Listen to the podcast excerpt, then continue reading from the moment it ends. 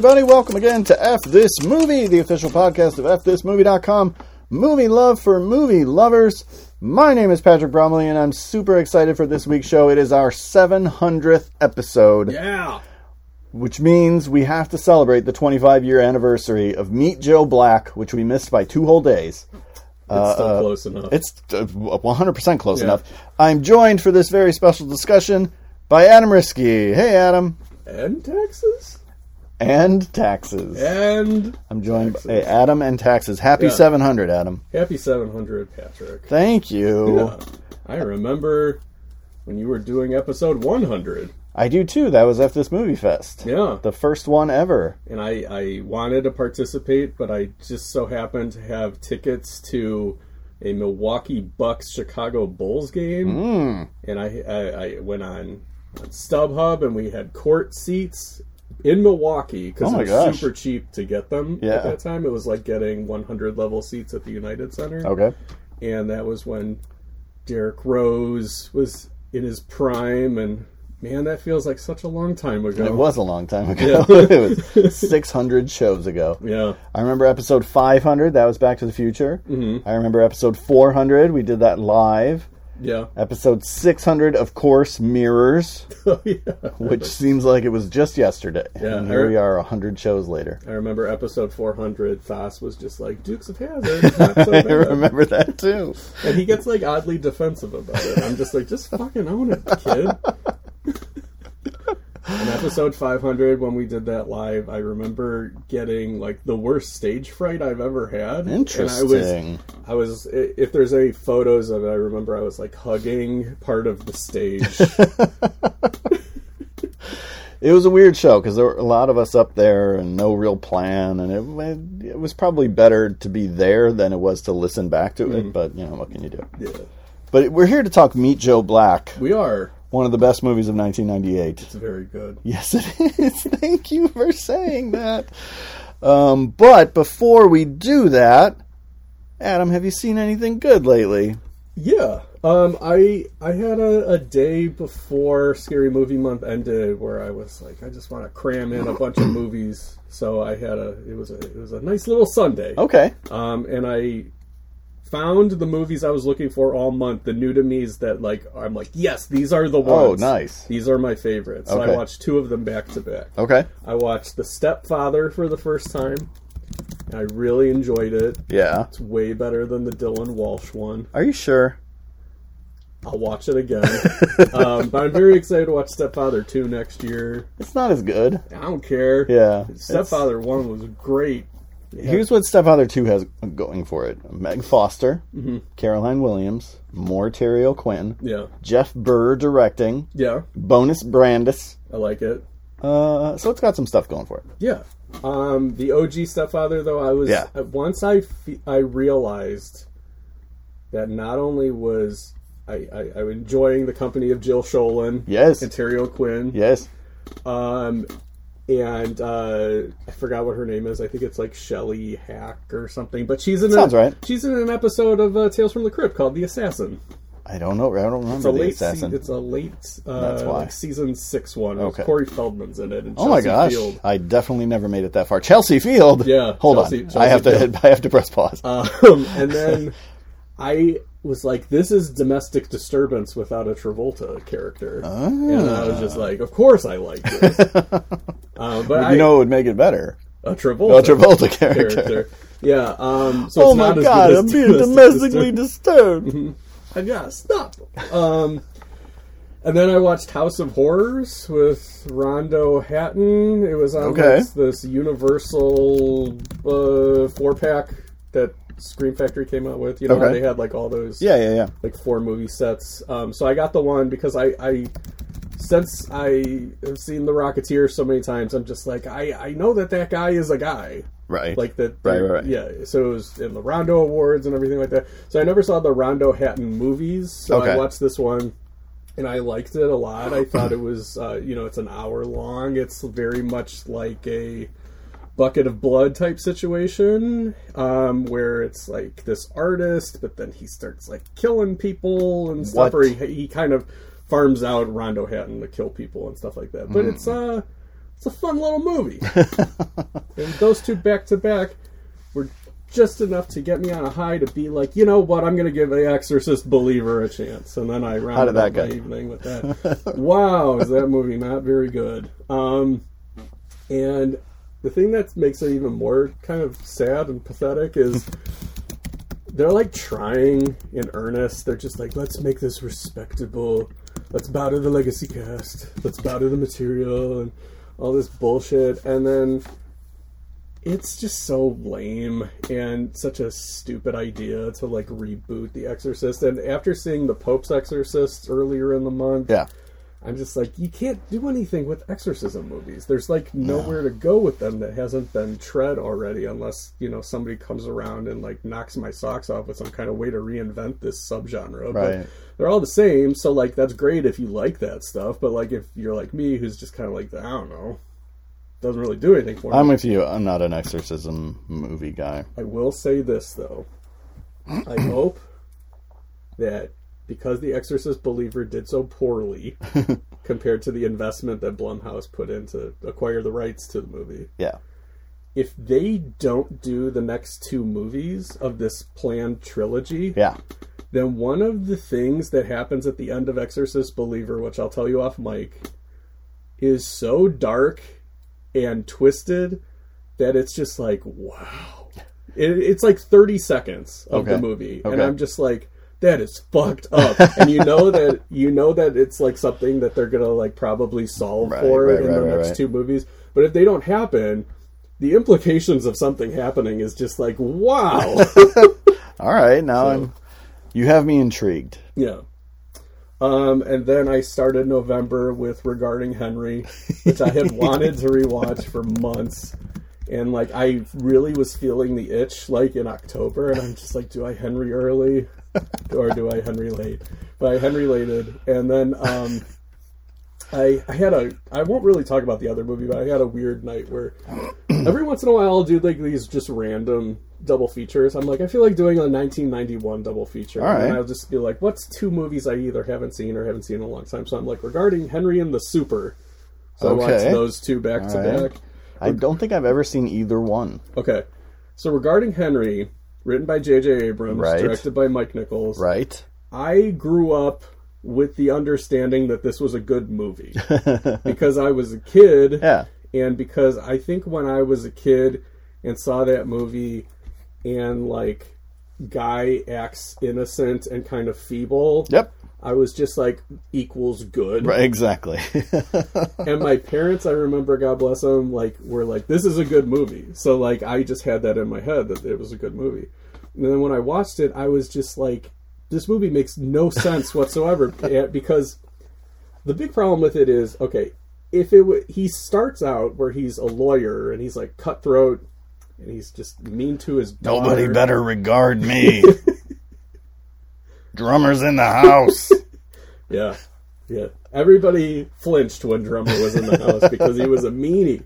Um, and then he gets shot in the head, right. and then he has to rehab Right. and come back to his, you know, old life. And there's two things that are major problems with it. One is he does change for the better and become a nice person at the end, and he doesn't want to be cutthroat lawyer man. Okay. But the change was nothing under his own agency. Right. So, like, what am I rooting for? Well, does it follow the typical disease movie template, like the Awakenings structure, where at some point the bullet dislodges and he goes back to being mean and then has to choose to be nice? no. No, see, None of this better movie. Yeah.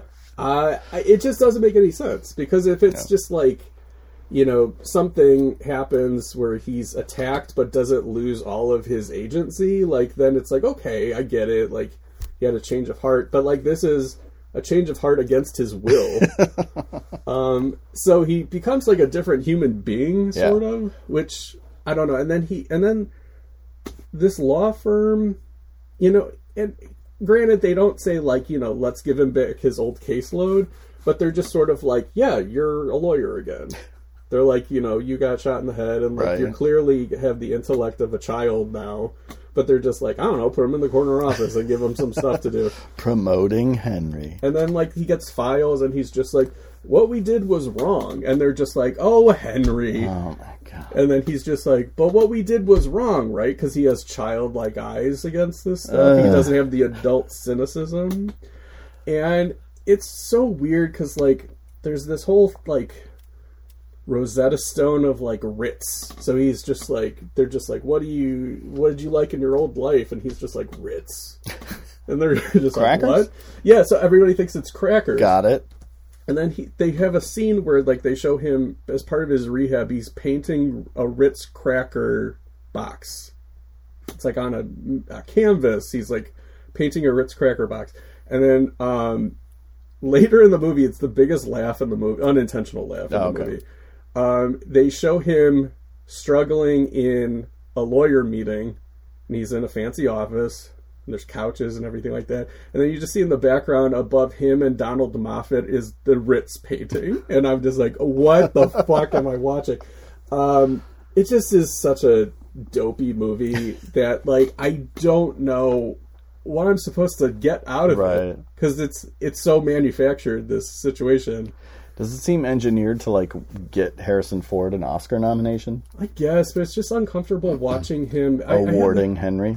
Yeah, it's just uncomfortable like watching people that you know on screen as being intelligent and strong personalities Right. and then they're like purposely playing childlike wonder. Yeah. It's strange. Yeah, it makes sense to me though that the screenwriter would go on to become one of the most powerful people in Hollywood. Well, I see the germs of it regarding Henry. Uh, because it starts well and then it ends poorly. um, and then I, yeah, the super was weird because like I knew that movie was garbage, but it's like Joe Pesci early '90s. It's Yeah. like how bad can it be? and it's pretty bad. Um, and it's weird now watching it in 2023 because he's clearly modeled after the Trumps. Him Mm. and his and Vincent Gambina is like modeled after Fred Trump and Okay. stuff like that. And, um, you know, it's kind of like, what if he, you know, has to live in one of his tenements and then he like learns that these are actual human beings and stuff, and like, it's weird that they're sort of like trying to rehabilitate the slumlord. Right, right. Um, I will say though, there are moments that are kind of fun. Like Ruben Blades is like one of the guys who lives in the building, and he's just interesting. Like I just like seeing him in movies. So he has some good scenes with Pesci, and there's a lot because it's '91. There's a lot of scenes of like they're like we're having a house party and we're doing like a uh, like a electric slide line dance Yeah. to "You Can't Touch This," and like seeing Joe Pesci dance to "You Can't Touch This" with the same verve as him playing the character in The Irishman, like like he throws himself into it. I'm just Sure. like, bravo, good sir. no days off for you. I missed that one, and what was the other one that came out around the same time? Oh boy, like a comedy. I feel like there was another there was the Public Pesci. Eye. I haven't I've seen the. Public Eye. Okay. I've seen My, My Cousin, Cousin Vinny. I've seen Jimmy Hollywood. Okay. I thought there was another With Pesci. honors. I've seen With Honors. Don't you worry. Um, I've seen With Honors too many times. It's on the DVD with the Super that I. Is it really? Yeah. Nice. Have you ever seen it? Yeah, a long time ago. Yeah, it's ridiculous. I just remember. I remember. I like that song. Yeah, I remember. Didn't he like eat a chicken with his hands or something? Uh, like maybe. Yeah. I don't know. And then he's, he's, like, homeless at. Harvard. Yeah, he's in class and he's just like, point of order, good sir. There's two Oscar winners in that movie. You movie. drop my street knowledge. and Um, People's Sexiest Man Alive is in that movie. Yeah. It's just dripping with Yeah. quality. Yeah, yeah, yeah. Um, and then I watched uh, a couple of newer movies. Okay. I watched Flora and Son Okay. because I had Apple TV Plus for one month. I watched the Michael J. Fox documentary, which was decent. And I watched Flora and Son, and I usually like John Carney movies. Yeah. Um, but this one's a little weird, and the formula's getting a little old. Because, and I was joking with you about this over text. It's annoying that everybody's good at music very fast in John Carney movies. And the movie is weird because it starts out like Fish Tank, but like with Eve Hewson. Hewson, I think? Sure. It's Bono's daughter. Right. She's the lead. Eve Um, Bon- Eve Bono. but she's like very sexual and like she wants to learn how to play guitar so she can fuck guys. Yeah. Like that's what she That's says. why I learned how to play guitar. so she says, which is, and I don't mean to be like, like anybody could be anybody in a movie, but Right. just to see like really attractive woman being like, I want to learn to play guitar in bars so I can fuck guys. I'm just like, you, darling, you don't have to learn how to play guitar. so, but like she's very sexual. Okay. So like that was something that was kind of interesting because the movie's got like sort of the vibe of like Full House, but she's like talking about like blowing guys and cum dripping down her, my and I'm just like, this is very dirty. Cut it out. this is very dirty. Um, and then she takes online guitar lessons from Joseph Gordon-Levitt, and he lives in the United States, like in uh, Topanga Canyon, and like he's teaching her how to play guitar. And like for the first two sessions, it's just her basically like making passes at him, and he's just like, "Are you even serious about this?" And she's just like, "I am, I am." So then they finally like start kind of having those lessons, but it's like 10 minutes of lesson and like 50. The impression you get is like 50 minutes of them kind of like flirting. Okay. So, like, the whole movie, I'm just like, and they keep teeing up, like, we should meet. And I'm just like, yes, the end of this movie is they fuck. Right. Like, this is what, and I dare John Carney to have that thesis for a movie where it's just like music is great and music can unite us and music is wonderful. It's a creative process to help help us learn and grow. It's like, but it's also a tool for sex. like if that was the thesis of this movie, then I would be like top ten list. But this one, it's just like she's got like a son, and then she finds out he's I- kind of like- title. yeah. Okay. it's like you find out he's kind of like a rapper, and then like her ex was like once in a band, and he used to play bass and stuff. And then at the end of the movie, it's like the three of those guys, and then like Joseph Gordon-Levitt over Zoom are like a band, and they're at like this open mic, and everybody's just like, yeah. And I was just like. What the fuck are we doing? This movie's about her banging her guitar teacher. Like that's what this movie should be about Right. just so annoying and i Mm. hate all right this is not going to endear me to people Okay, I'm excited. i don't like in movies where they're always like like somebody's just kind of at bottom right Yep. it's like they're destitute Yeah. and then they're just like if i learn how to do this rap then everything changes and it's Right. just like maybe it's not worth the effort maybe don't change because like when you hear this little fucker rap i'm just like you should just go to juvie I heard a theory about Sing Street. yeah i like sing street I do too. Yeah. I heard a theory. excuse me, everyone. I'm still not sick, but having a hard time talking. yeah Um, That they're not actually as good as the movie presents them. Yeah. That that's like their projection. yes, that that's what they think they sound like in their minds. I think that makes sense in Okay. that movie. Yeah. Okay. Um, but yeah, I don't know. I just I, I like that Eve Hewson just is like cursing like a sailor. Sure. She's a real potty mouth. All right. I like that. Very attractive. I don't know. I like it. I'll watch it. It's okay. I have Apple TV. It's okay. I have Apple TV in 90 minutes. It's all right. It's Um, all right. then I watched What Happens Later, Uh, Meg oh, Ryan- right. David Duchovny romantic comedy of sorts. um, I really liked it. I was surprised by what it is because even at the end of the movie it says for Nora, so it's clearly Meg Ryan's tribute to Nora Ephron. But this is like not a movie that Nora Ephron ever would have written because it's very much more like a John Patrick Shanley quirk fest Okay. Okay. but not in a bad way. It's like really bizarre because it ta- it's um, they're in this regional airport.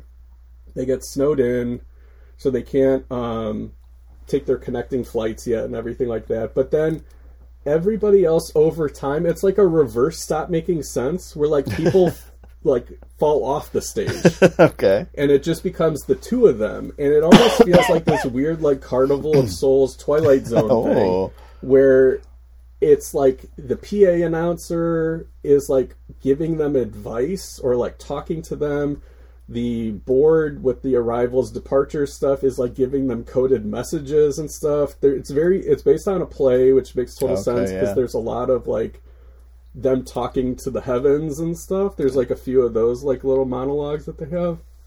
But it's really interesting because Meg Ryan and David Duchovny, like especially Meg Ryan, has not lost a step. Okay, all. nice. She's just like really charismatic, and Duchovny's great, and um, it has like I I haven't I can't think of many movies that have this where it's like you know how sometimes when you're like in an airport, especially if you're by yourself at an airport, it takes on this like level of importance that it really doesn't anymore where you just kind of like start thinking about your life a lot. I don't know if this has ever happened. Okay, this has happened to me a lot, especially Okay. like on work trips where I'm just like, what am I doing? like it happens like all the time. Why do I keep learning to rap? Yeah. Maybe we should read my notes. I don't know. um, that's a song in Florence. On. I keep listening to it all the time. This will Oh, probably nice. make my top ten list. Um, so, I, um, so yeah, it's kind of like them trying, and also their exes. So like they haven't seen each other in like 25 years. And it makes you kind of play act in your head. It's like, what if I bumped into one of my exes in the airport? And the funny thing is, when I was thinking that, I was just like, I wouldn't want to talk to them Right, like because I would just have no interest in what Right. they have to say. right. But in this movie, like I don't know, there, it's just it's good. And Meg Ryan's kind of playing like a type that she's not usually playing. She's playing kind of like a manic pixie dream girl as Earth lady. You know what I mean? Okay. She's got like a rain stick. She's very like yoga. Oh, got it. Okay. Yeah, so she it's just weird. Um I wondered if the movie would be better if it was Tom Hanks and her I mean, any movie would be. because it definitely is commenting on like what if happily ever after doesn't last Okay. um and it might be interesting kind of seeing them do that but Duchovny's so good in it I wouldn't want to like lose his performance What is? I mean, maybe I haven't seen a lot of Duchovny in the last twenty three years. I feel Yeah. like Return to Me was the last time I saw him be great in a movie. I mean I like him a lot in Evolution I guess which was the same year Around the same, yeah, Yeah. yeah. yeah I didn't keep up with him on TV No, I really didn't either. I didn't watch. uh Californication Thank you. Yes. yeah um and then I watched The Glimmer Man which is a very uneasy blend of Steven Seagal being in Seven and Steven Seagal and Keenen Ivory Wayans being in The Last Boy Scout.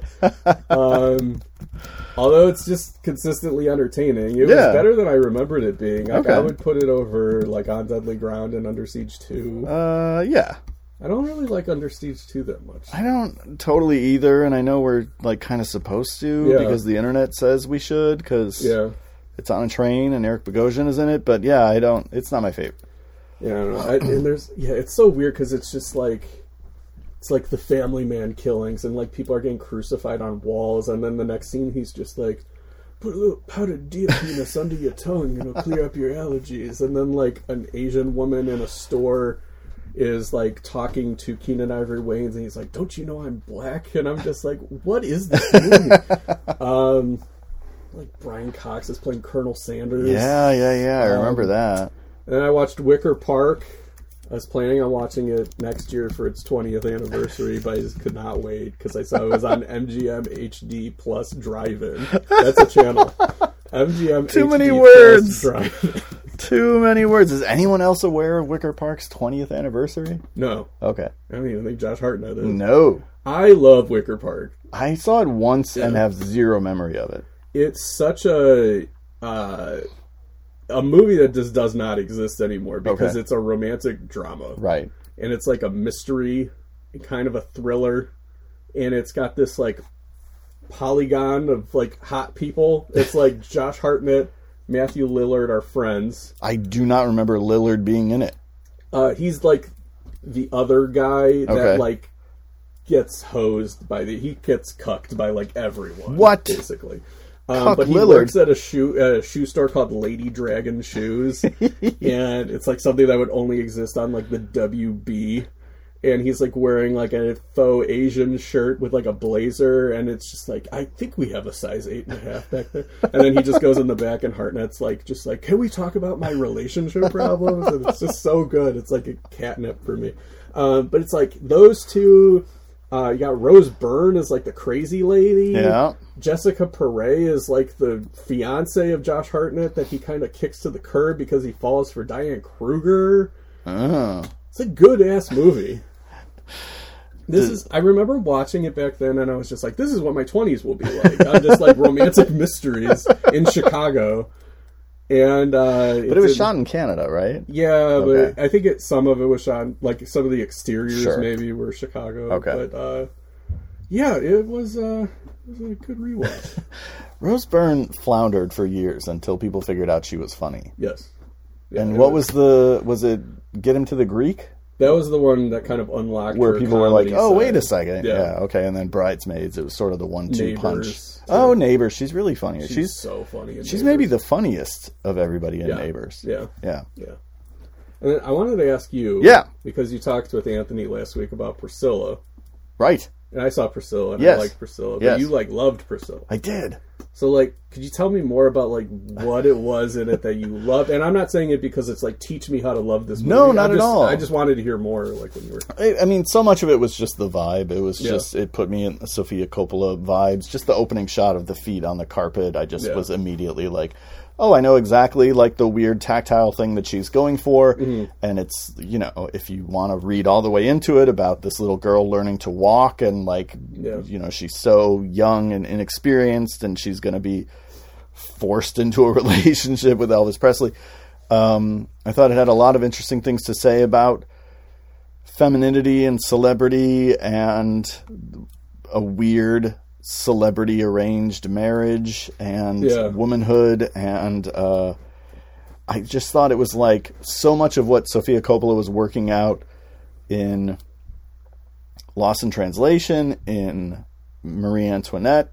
Um, there was a third one, but I don't. mm, Sort of somewhere. Yeah, Um, I'm not saying it's better than any of those three movies. I'm just saying it's she's exploring a lot of the same ideas as she was in those movies, and that's why I like to see it as a continuation applied to a real life, larger than life person like Elvis Presley. one thing that surprised me, and this is going to make me sound like real film douche, so I apologize. Um, I'll make a whole like 90 minute YouTube video about it. Episode 700, we're going full film douche. Full film douche. Um, I remember hearing the phrase "the Madonna whore complex" in like relation to movies like Raging Bull Yeah. and stuff like that, and that was something that I did not expect out of Priscilla, and that's clearly this, where he's just Yes. like treating her like this porcelain doll. Yes. and like the moment she wants to like have sex with him, it's just like, no, you're breaking this illusion. Right. The Ann-Margrets of the world are for sex, and Right. like you're for pristine perfection and Right. things like that.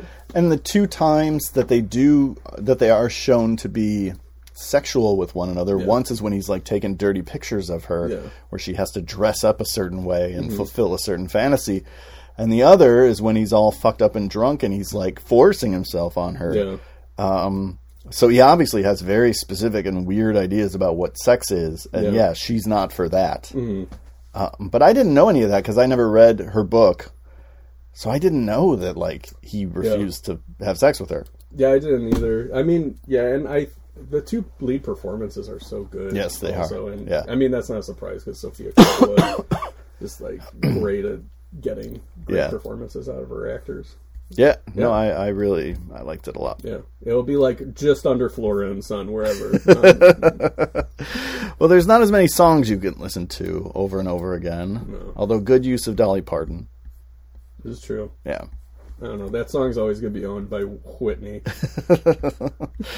Um, anything else, or is that it? No, that's it. Okay. What do I got? Uh, so the other day, Erica and I went to the Music Box to see the premiere, the Midwest premiere of a documentary called Subject, which is about people who have been in documentaries and how that has affected their lives. Um, so Erica really wanted to see it, A, because she loves documentaries, and B, because one of the participants is Arthur Agee from Hoop Dreams. He was going to be there. I don't remember people's names, so I will apologize. One of the participants was um, from Capturing the Friedmans, one was from The Staircase, one was from Minding the Gap, um, The Wolfpack one. one was from The Wolfpack, one was from The Square. Um, it's an interesting movie. I don't know that it like 100% works as a documentary. I think it gets better as it goes along. But it's so early in what it's addressing. I almost feel like it's kind of first out of the gate to be asking a lot of the ethical questions that it's asking. Okay. That I feel like somebody who sees the square and can refine the square subject and can refine some of its ideas can make a better documentary about this same subject. Okay. But I, I mean, it's super interesting, especially if you like documentary film. Yeah. But it doesn't get into the the guy moderating the panel was a guy from a Netflix reality dating show, and doesn't really touch on any of that, like the sort of more sensational side of quote unquote documentaries or you know uh, um, reality TV or anything. Um, so we'll see where it goes. But I thought it was interesting. cool. Um, I saw The Killer on Netflix. Looking forward to that. Yeah, I don't know how I feel about it. It definitely like I don't always love Fincher movies on first viewing. Um, there's a few that I did, but I remember like Gone Girl specifically. I was like, oh, there's stuff in that movie that doesn't sit right with me. Yeah. The further away I get from Gone Girl, the more I like Gone Girl. I haven't seen it since I saw it. Okay. But like the blank check episode made me want to watch it really badly. Yeah, Again. yeah.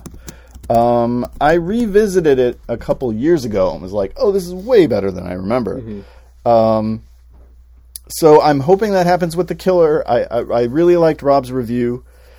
I think, you know, the movie is trying to be funny in terms of like it presents this guy who thinks he's Alan Renee and the samurai, but he's not. He's kind of a fuck up, and like, but he has this routine that he doesn't follow at all.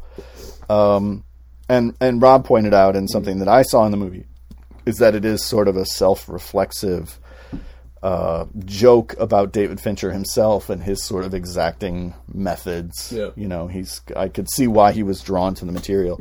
I definitely want to watch it again, but I want to wait a little while Okay.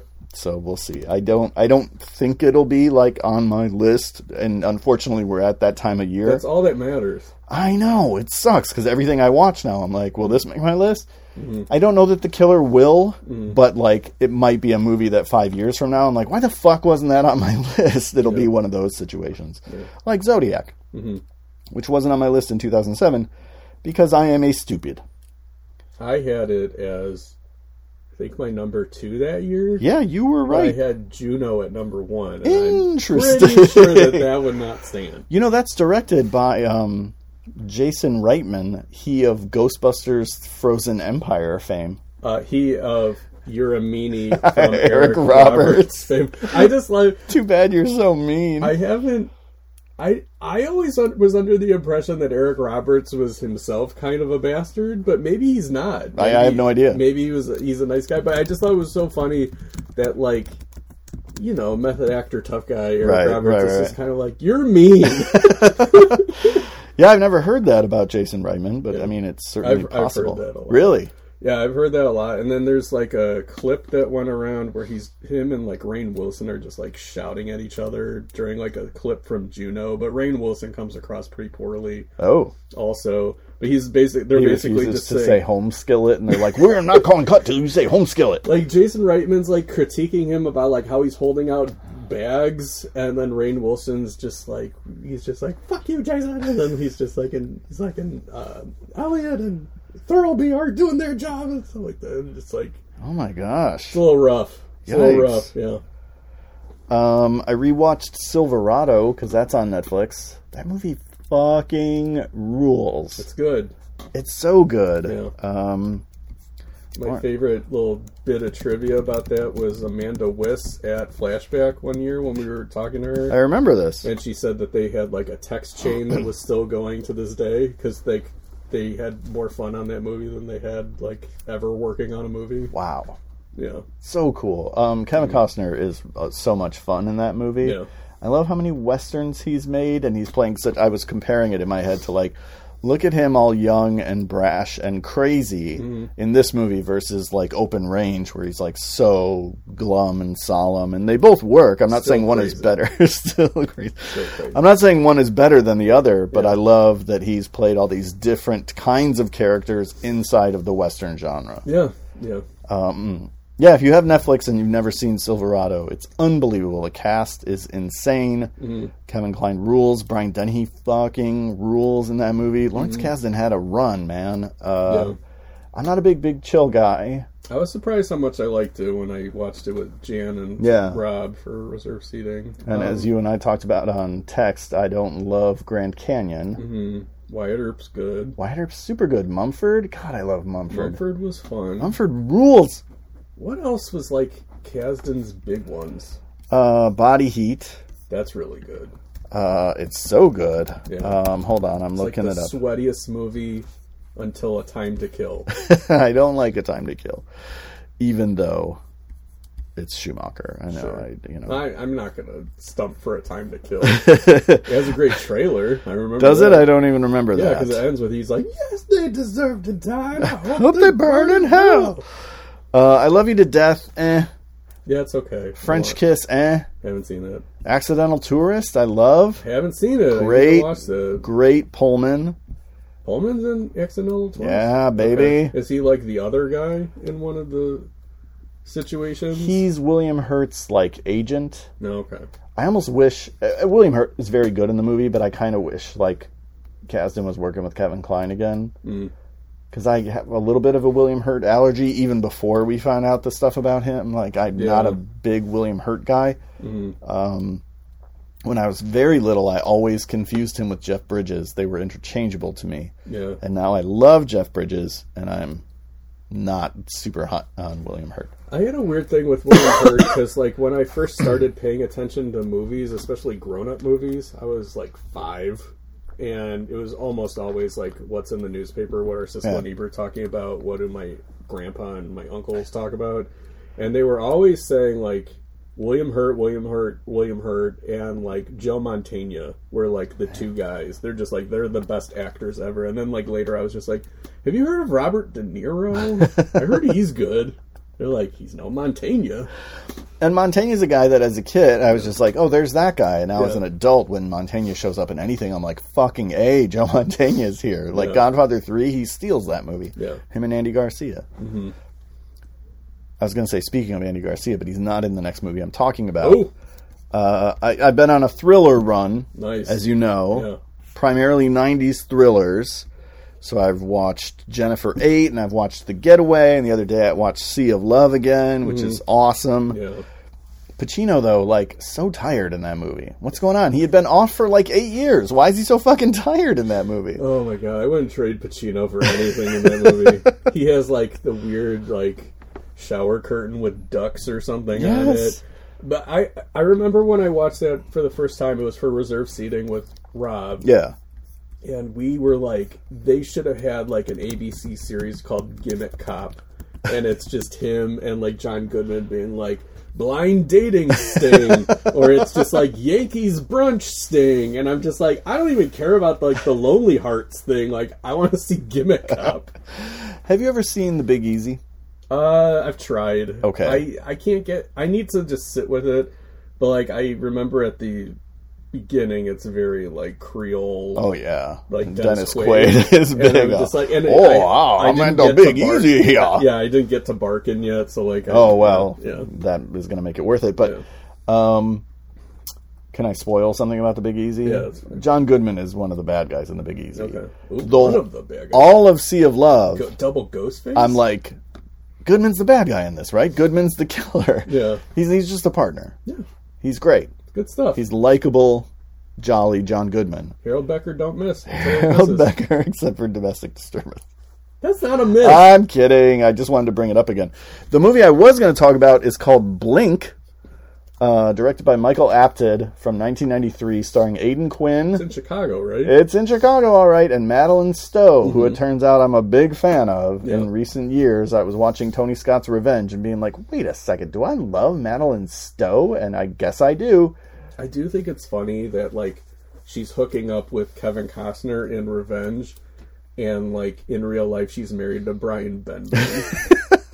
Who should have played the lead in Revenge? yeah, because Brian Benben totally looks like if you took like Costner out of the microwave thirty seconds before it was done. Yeah, you're not wrong. Yeah. Uh, although Benben does kick ass in I Come in Peace. Sure, He's, yeah. he's great in that movie. Yeah. Um, Blink would make a great pairing with Jennifer Eight. Okay. Because I'm doing it. I they're haven't both, seen either of them. They're both Yeah. blind people movies. Oh. Uh, the premise of Blink is that Madeleine Stowe is a blind musician playing for the Drovers, Mm-hmm. who I got way into in the 90s because of this movie. Okay. Uh, and now I probably can't stand. But uh, Blink, Jennifer. she gets her sight back thanks to a revolutionary new surgery. Mm-hmm. But her eyes have like weird echoes. You know, it's every movie you've ever seen where somebody gets a transplant. She can only see murder. She she only sees murder. Yeah. Um, Aidan Quinn is a cop Mm-hmm. who's probably way too intense because Aidan Quinn. Yeah. Uh, and they sort of start falling in love, and it's a thriller, and it's in Chicago, and the Mm-hmm. music is good, and Madeleine Stowe is in it, and I was just in heaven. Yeah. I'm doing that double feature for Yeah, sure. yeah, yeah, yeah. Yeah. You will not be upset that you did. Good. Episode seven hundred. Yes. We're talking about Meet Joe Black Yes. on its 25th anniversary, just two days late of its 25th anniversary. Mm-hmm. What's your experience with Meet Joe Black? Oh man, I want to start with your experience. with Joe Black. I'll go quick because mine's not as Mine's not that mine's interesting not either. mine's not lore. but yours, I remember you telling me and being like, it stuck with me for all Yeah. these years, so I want to hear it again. Um, I did not see it in theaters or I don't think on video either. I don't Interesting. Know, I don't know when I saw Meet Joe Black for the first time, but I do remember seeing it maybe a year or two later after it was released and not understanding people being so down on it because I enjoyed it. I didn't think it was like a great movie, but I really liked it. I've thought fondly of it for you know twenty something years. Um, and this was only my second viewing of it, and I was looking forward to it for a long time of like you know watching it again. And um, yeah, I it's indulgent. I mean, it's really long. Yes. it's three hours on the dot yeah. which makes me wonder if Martin Brest had a contract where he's just like it's three hours on the dot, or they're just like you can't go a second over three hours, and he's just like, oh, I'll get right to the line. I think he had just final cut. yeah, So it could have been 310 if he wanted. yeah, Could have been some more peanut butter. right. But he was like, no, no, no, I got the right amount of peanut butter. Not, I don't think he had enough. There's like what three peanut butter scenes? Uh, well, rule of three. Yeah, rule of three. Um, I don't think the first hour is as good as the second and the third hours. Interesting. Um, so when I was watching it, I was just like, "Oh, do I still like this as much?" Yeah. But then I think the second hour um, gets better. I can't remember kind of like where the cutoff was Sure. really with it, um, with with the second act. But I think like the third act has like this weird like Godfather structure of like the beginning of the Godfather. Third act, are we talking like when we get to the party? Yeah, all the stuff in the party. So that's the last 45 minutes. I checked. oh, my, is it? my- I thought it was like a whole hour. I checked my display. Okay. We get to the party at 2:15. Okay. Yeah, pretty much because it's like a lot of it is just like people coming to Anthony Hopkins in a, Right. like a, in a bo- in a boardroom, and then um, like him having like all these kind of one-off conversations, and there's like a large party, sort of as this tapestry like setting and things like that. So, um, and then but by the end of it, I mean like I really kind of get um kind of like a a grin on my face watching this movie like towards the end because I think it's equal parts works on me on an emotional level where like it's gives me a lump in my throat and I think Yes. it like really works. And it's also very silly and like some of the implications of what's going on, particularly of the last like two minutes. Yeah. I'm just like oh, Earth has ruptured and like this could mean so many different things. And is this happening? Does she know this? Like what is going on? And I could unpack that for a year. Yeah. So like but it almost doesn't matter because like and we'll we'll get to this but one thing I, I, I want to point out here is like I wrote in the final scene with like Hopkins and Forlani talking to each other Yeah. and like you kind of are focused on the dialogue and the performances are really good, but then you kind of start to to register that like what a wonderful world is playing in Mm-hmm. the background. And I, I wrote down whatever doesn't work in this movie, it's worth it just to have a movie that holds this scene in it. Oh, nice. And I just think it's such a beautiful like classic. It feels like something out of like a Turner classic movie Yeah. that you would watch from like the 1940s. What's amazing, I think, about that whole last sequence is that it is a series of conversations, a series of understandings, a mm. series of goodbyes, and yet no one says Yeah. any of that. yeah. No one says goodbye. No one says, I know what's happening finally. Yeah.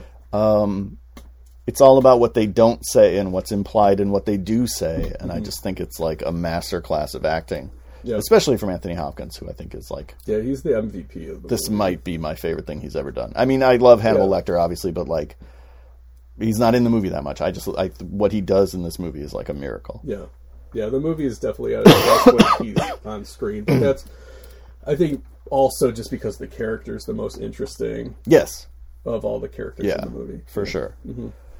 Um, so I've written about this movie before, um, and I've apologized for liking it for like 25 years. Yeah, Um, I went to see it. You know, this was one of the movies that was showing the trailer for Phantom Menace. So people were going to see it for that reason. It kind of got an inflated box office as a result. I didn't go see it for that. Um, I chose the. Oh no, I did go see the trailers, but whatever. I was with a friend who worked at the theater. Yeah. We went to watch the trailers for Meet Joe Black, and then we left and saw I Still Know What You Did Last Summer. Then about a week later, it was like a Thursday afternoon at four. I went to see Meet Joe Black. It was me and two women in a theater. I sat down with low expectations. There was not that much about the movie that interested me, um, but it was a new movie, and I wanted to go to the movies. So I settled in for three hours, and I think by the time we get to the party, I was already crying and just cried for the last 45 minutes, all the way through the closing credits, which was the first time I'd ever heard that sort of Hawaiian cover of uh, I know what you're Wonderful World. Yeah, And now it's so overused and overplayed, and people sing it on American Idol, and it's in other movies. And but at that Yeah. time, I was like, "What a perfect way to end this movie! What a beautiful cover! Everything about it worked for me." That song still gets to me because um, it played, and I don't want to go into detail really on this, but it played at the wake of one of my friends Oh, gosh. passed away. Okay, So like, I only associate it with somebody passing on. sure. Um, and yeah, I mean, like having the Louis Armstrong version play of it Yeah. works in a very specific way, and then kind of having like the the whole- I, I'm so sorry, I can't remember his name. He's a can't Hawaiian either. singer. Yeah, yeah, Um, but like that is just it works too. yeah. A double Um, gut punch. Episode 700, I'm done apologizing for liking this movie. I'm done. I'm glad. I think part of it was just who I was as a movie fan. I think part of it was that I, you know, would always say, like, I see the flaws Yeah. and I don't care. I see that it's too long. I see that it has eight different subplots. But I'm past caring about all that shit. I love all of this movie, including the Brad Pitt performance, which was like the holdout for me. Even Brad Pitt is hard on him. I know. his performance in this movie, which I don't understand. I think it's a tricky character to like Yeah. pick a pitch for, Yes. and I don't know if I think like he completely nails it. But He doesn't. what he does, what he's doing, is interesting enough not to shit on it. Right. Yeah.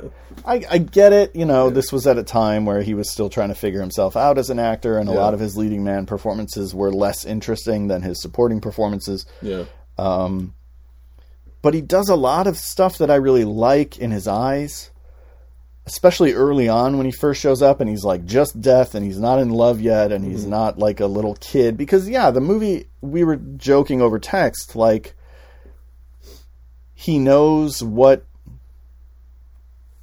is going to be like a, a jailable offense according to the IRS, but he doesn't know what peanut butter or sex is. Like, so what kind of death should sort of have an understanding of everything in theory, Right. but in this movie he does not. He's like a little kid who's experiencing all these things for the first time. Um, but I was just so appreciating s- something behind his eyes in his early scenes with Anthony Hopkins. Um, so I love this movie in '98. I tried to get Erica to go see it with me. we were just friends at the time. Uh, and I thought it was very romantic. And if we saw this movie together, maybe she would fall in love with me. and uh, I've been there. instead, Not she went Erica, to see it with her boyfriend. and I was hurt by that uh, years uh, later. Um, I- Question for you on this. yes. Did you ever like make a point of watching the movie with her to erase her experience of watching it with her boyfriend? No, I should have done that. I've done that. Before. Okay, nice. Did Yeah. it work? Yeah, of Nice. course. Okay, good. You made it fucking risky. didn't stand a chance. What was the movie? Star Wars: Attack of the Clones. Naturally. yeah. um, I was like putting out on Twitter earlier this week that like this movie should have been a winner for Best Picture. And it's in my sort of like half jokey way where I'm exaggerating for comedic effect, but like, no, I think this might be my favorite movie of 1998. That's amazing because like '98 has a lot of movies I know that are very special to you. yeah, for sure. Yeah. Um, Like but something about Mary Pleasantville, Yeah. Velvet Goldmine. yeah, like yeah, yeah, yeah, Yeah. Out of Sight. That's like is in there. Uh, yeah, there's tons of good shit in '98. yeah.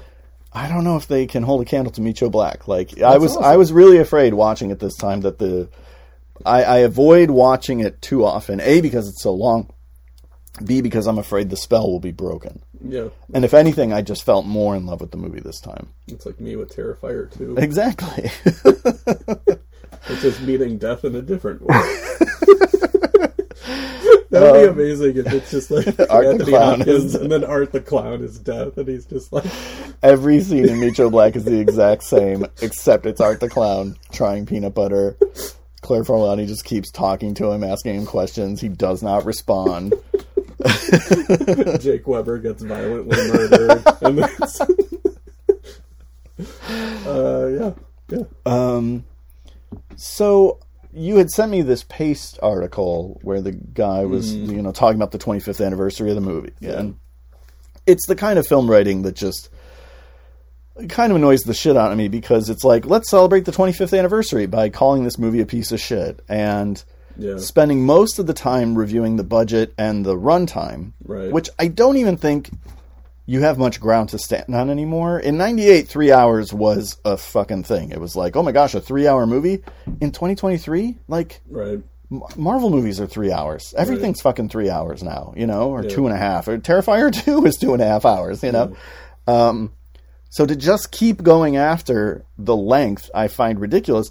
And then at the end, he starts, you know, shooting for like logic holes, especially in the the resolution of what happens with Brad Pitt. And it's like, mm-hmm. to me, that yes, there are all kinds of questions you could ask about, like what has, where has he been the last few days, and how does this all work out? But like, it's a romantic fantasy. Yeah. All the questions are, they turn to dust as soon as you say, well, it's a fantasy. Yep. I don't know. No, I mean, and I don't even categorize my questions as logical. I just am like fascinated by the implications. Sure, of sure, stuff, sure. So I do want to talk about those. Yeah, that's fine. A bit, but Yeah. um, the thing I like, one of the things I like about this movie is like when I hear something is three hours, even if it doesn't deserve to be three hours, even if it's like Alexander, which is not good. No. I'm excited about that it's three hours. I would rather see a three hour bad Alexander than like a two hour bad Alexander. because I know that if I'm seeing a movie that's three hours, it's like reading a book. Uh, It's like I'm going to sit down and I'm going to give this my full attention Right. and hopefully it will wash over me and cast a spell. And one thing that's nice about Meet Joe Black is that the plot is so straightforward and it could be easily told in an hour and a half in Yeah. a programmer from TCM from the area that airs on TCM. And it was, And right? Because it was yeah. Death Makes a Holiday. Yeah, but there's a reason why it's long. Because one of the reasons, which I'm sure this guy in the Paste article, which I sent to you but did not read, You're better off. says, or it doesn't say, is that neither of the two lead characters wants their time to expire. Right. So they're stretching it out as much Right. as possible. Right.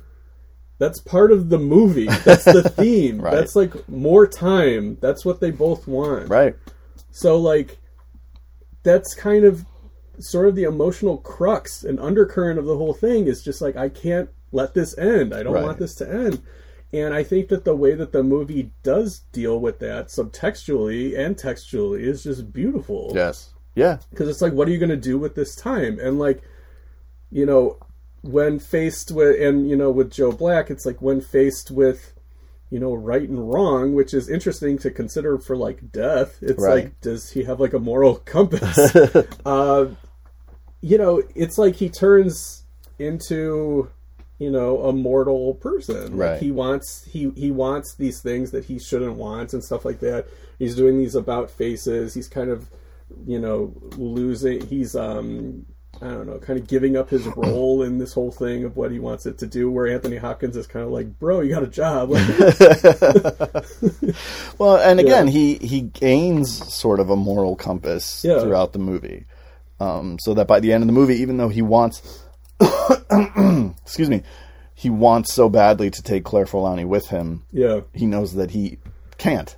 It's also interesting too because you know we think of the figment or the characterization of death as like a malevolent force. And you know, you've heard the counterpoint that some people have where it's just like we need to treat this as just death as a part of life Right? and it's not something to like I don't know, look at as solely negative Right. but um i just think that it's interesting that in this movie it's sort of like using this character as to personify that thesis where it's just like you know like once you come to terms with it like it's not something to be afraid of. It's something to um not look forward to but something to kind of like focus your attention. Sure. like have you been living your life in the way that you want to be living it with the time that you have left? What are you going to do with it to make the you know the things that you think are wrong right? How do you want to leave your legacy how do you want to leave your loved ones with thinking of you and stuff like that like i think one of the things that's so beautiful also about it aside from the brad pitt character and like what its thesis is on Right. death Right. Right. um, is I love that, and I hope I have the wherewithal to remember this when I'm dying, which is a weird thing to say. But I hope to tell my loved ones, like, don't feel bad. Like, just, like, everything that I needed from our relationship, we expressed to each other, we got out of each other. I cherished every moment of it. Um, please don't live your life missing me and sad and stuff like that because like we did it all. This is what we were supposed to do. And like Hopkins saying that to Forlani is such like an act of kindness. Yeah. And he says it without ever telling her that he's dying. Right. Exactly. This Which is, the last time we're going to talk. Which is such an interesting tightrope to Yep. walk. Yeah. And that's why and the thing that's kind of weird about it is like how much does she understand that? But I think she does understand Mm-hmm. think so, too. Yeah. I, it's it's a weird thing because I've always had hang-ups and fears about death from the time I remember turning 6 or 7 Yeah. I was like I'm a year closer to dying and Yeah. I'm really upset about that Yeah. Um, and now I'm rewatching Meet Joe Black and I'm I was a 21 year old man when I saw this movie and now I'm closer to Anthony Hopkins like Yeah, he's 65. I think. yeah, like I'm closer to that than I was than I am to who I was when I saw this movie. Yeah. And I do find some comfort in this movie in terms of like my own feelings about passing on, you know? Um it raises all kinds of issues and questions with me about, you know, I there are people in my life that I have unresolved relationships with and some of them are in poor health right now and like could go soon and yet we haven't spoken and I'm like, ah, ugh, I got to do something about that. But um but in terms of like who I am and who I will be when I go, like this movie does offer me some comfort in in that. Like you just said. Yeah, it's kind of like when um, you hear stories about people who have like near death experiences or like have died but like came Come back, back, right. and things like that. Not in flatliners, but the other anecdotes. Some lines shouldn't be crossed. exactly. But most of the time, what you hear in anecdotes are like, like I remember Roger Ebert. I think like was fading, and then like he said something to Chaz Ebert, basically where it's like, I basically I saw the afterlife, and it's like this great confluence of like your past and your present and stuff like that. It's like everybody that you've ever liked and loved is all together with you and stuff like that. And like, if that is what the afterlife is, like, awesome. Yeah, right. If it's not, if it's just nothing, awesome. Right. I mean, like, because it's, It's just going to be what it is. it's dark, you know? right, like, exactly. stops, but you won't have any idea of what's going on. That's the part that I struggle with is this idea of Yeah. like not even knowing that I no longer exist. Yeah, I struggle with that. It's a you weird mean like not even? Oh, yeah, I see what you're saying. if it's just dark, if it's nothing, yeah, I don't even have the consciousness to know this is nothing, life is going on without me. Like it's just I don't know. Anyway, yeah, my hope is that the afterlife is just Meet Joe Black on a loop. that'd be pretty cool. it's like, yeah, it's. I, I bet. um like you get to the gates and like God will be like, "Hey Adam, I, I know you just want to go to the movies." So like, he Yeah, opens right. the gate up and he's just Right. like, "We got this theater that only plays like '90s movies, but they play it in like the order that they were pl- coming out." And I'm just like, "Fuck yes!" Shit, that means I have to wait nine years for Deep Blue Sea, but I'll take it. yeah. I got nothing but time. I'm like, God, do you want to see uh, Heaven Is a Playground? He's like, it's a little on the nose, but I know it was. He's like, you didn't see that on Tubi, and I'm just like, I meant to. But Um, the you know I won't keep bringing up this paste article, but the Yeah. thesis of the paste article is so like, what gives Martin Brest the right to spend this money to use this amount of my time? It's like a don't watch the fucking movie. yeah, your time. B it's not your fucking money. Like Yeah. Universal gave him the right. They gave him Final Cut. This is like such a blank check movie. He earned the movie. yes, He had three giant hits in a row. right. Uh. And this was his first kind of bomb, and then he makes one more shit, and then he makes He one made more one more shit. he makes one more bomb after this, and then he checks out. That's it. He's done with Hollywood, Yeah. uh, and it makes me sad because um, I'm not a huge scent of a woman guy, It's good. and I def- I need to I see it it. again. I, I, definitely I need to see it again. I, I do think it's on on the whole, it's a good movie. okay, um, I will defend Gigli more than I will criticize Gigli. I like a lot of things in Gigli. Yeah. If you remove the Bartha stuff, it's like, and you just He focus wa- he in on wants to J be- Lo. The thing is, he wants to go to the Baywatch. yeah, and he did. In regarding Henry, does Harrison Ford like take me to the Baywatch? No, but I've been shot out, in the head. But you find out Ritz is Ritz Carlton, and that's where he was having an affair with, Oh, with God. woman. Yeah. But oh, it's okay because like even Steven Annette Bening was having an affair with Bruce Altman, What is and happening like, in this what? movie? it's not good. It is not good. Um, also, Leguizamo is the one who shoots I'm gonna shoot you in the head, his, Henry. his uh, all right, better or worse movie if Carlito Brigante is is Anthony Hopkins. He's just like time's up. Let me tell you. I'm sorry, Susan. it's time for me to go. I guess I gotta sell my company. Parrish Media. Yeah. Do you okay? So I actually did something that I rarely do, and I reread a thing that I wrote about this movie years ago. What was it? Like a movies I love type of article? Yeah, I gotta read that. yeah. It's Okay. yeah, you don't need to, but um, I want to. so one of the things I talked about was like, is the movie not relatable because Anthony Hopkins is this billionaire? And I, I don't think that's the case. I mean, I think part of it was a strategic move because apparently I've never seen Death Takes a Holiday, but apparently the guy in that movie is, is royalty. Yeah. Um, So the the closest proximity would be this media mogul, you know, uh, Robert or Bill Parrish. Um, but also, you know, if the idea of the movie is sort of like death comes for us all, even the very wealthy, uh, you know, you don't necessarily have a way of buying yourself out of it. Um, so even having all this money, I don't know, none of it bothers me because again, it's like Yeah, it doesn't bother me. it also gives you an excuse to like have a beautiful house to look at for Yeah. the whole movie and like amazing production design and like Yes.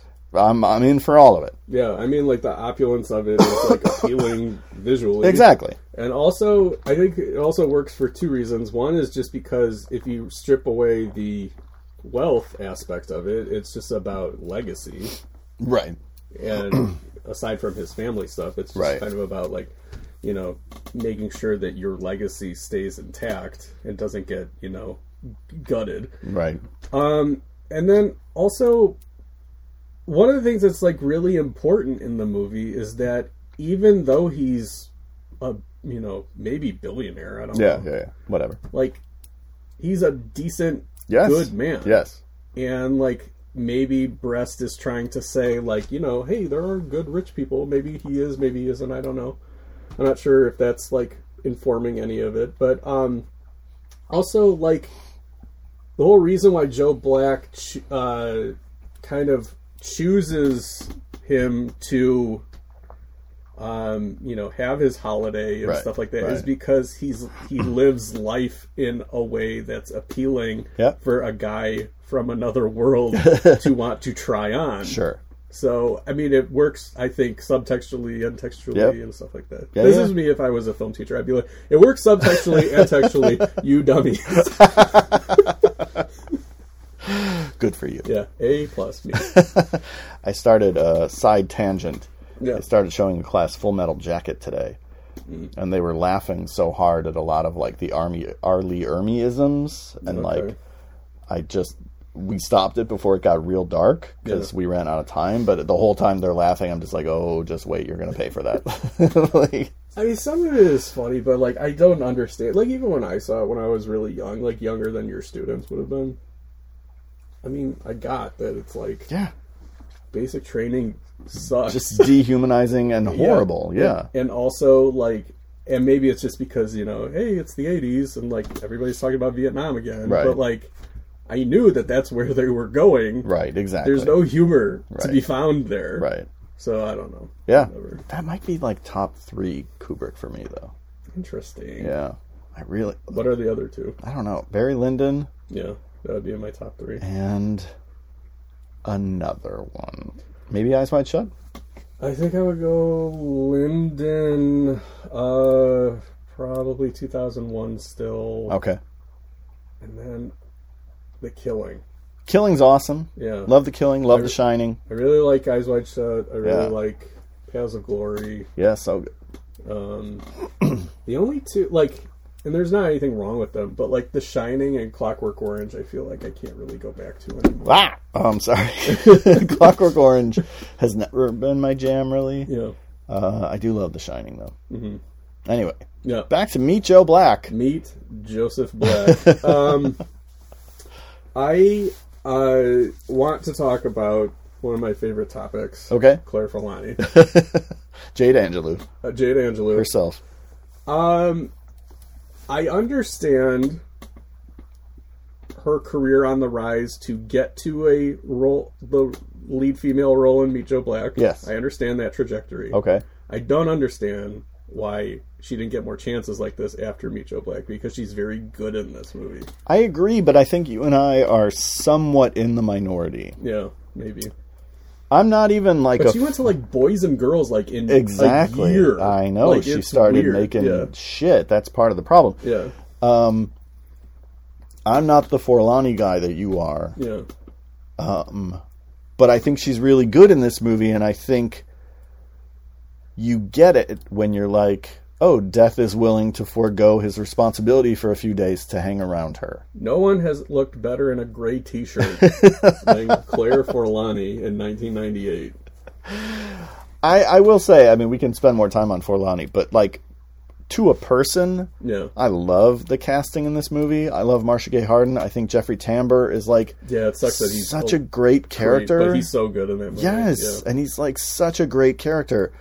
Um, and it's such a specific, realistic type of person that you don't see in movies very often. Where it's just like he's just a genuinely, you know, his decency outweighs his intellect. Right, but he's exactly. Not, but he's not like you know special in quotes or anything Right. like that. But like, yeah, it's just there's a lot of people like this. Yes. So yeah. Yes. And I love when, and I sent you a kind of as a joke, like a picture, but I love when he's crying, and it's interesting because he's Brad Pitt is deaf, Right. and he's patting him on the head like it's okay, it's okay. And I do also like, before I forget to say this, I do also like that it's not um, Brad Pitt just walking around New York being like, "You're on one of my lists." Oh. like that movie. At the end, like could his last, done that. his yeah. last confrontation with Jake Weber, if he's like, "See you real soon," Yeah. you know, just like get out of here with that shit. He's not threatening to kill people. The only person that he really talks to about dying, besides Anthony Hopkins, is Jamaican lady Yeah. in a pair of scenes that are weird. They were weird in 1998. They're Mm-hmm. weird in 2023. Yeah, I could listen to it all day. Brad Pitt's accent work, I'm into it. I can listen to it all day.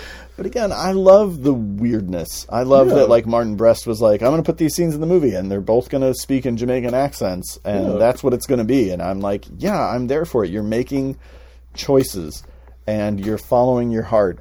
And I was so excited that we were doing this movie because I was thinking about, you know, you respond so well to like sincerity in movies. Yeah. And this movie is so earnest and so sincere. I was like, I couldn't be talking to anybody better about this movie. Mm-hmm.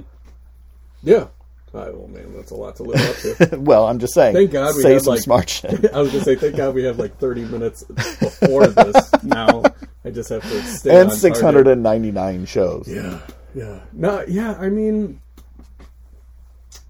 it's yeah. It, it it definitely is a movie I maybe like even more because it was bullied. I think Sure. if it was like universally loved, Yes. I might not have the feeling like this is kind of somewhat my movie. I wonder if that's my thing with Scent of a Woman. Maybe. But I, I genuinely haven't seen it in 30 years. Yeah. The thing that I like about in um with Scent of a Woman, it's not so much with Joe Black, but with Scent of a Woman definitely is that Martin Brest and Al Pacino both know that the whole movie is just kind of like prologue to that big speech at the end. Sure.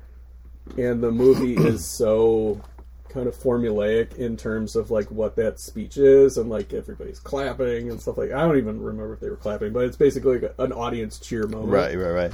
but it's so good and it's like that's what professionals do Yeah. they like take the thing that you're tired of and they like reinvent it and knock it out of the park and make it feel fresh and make it feel exciting again Right. and I think that yeah I mean he coaxed like the best Chris O'Donnell performance well, come on.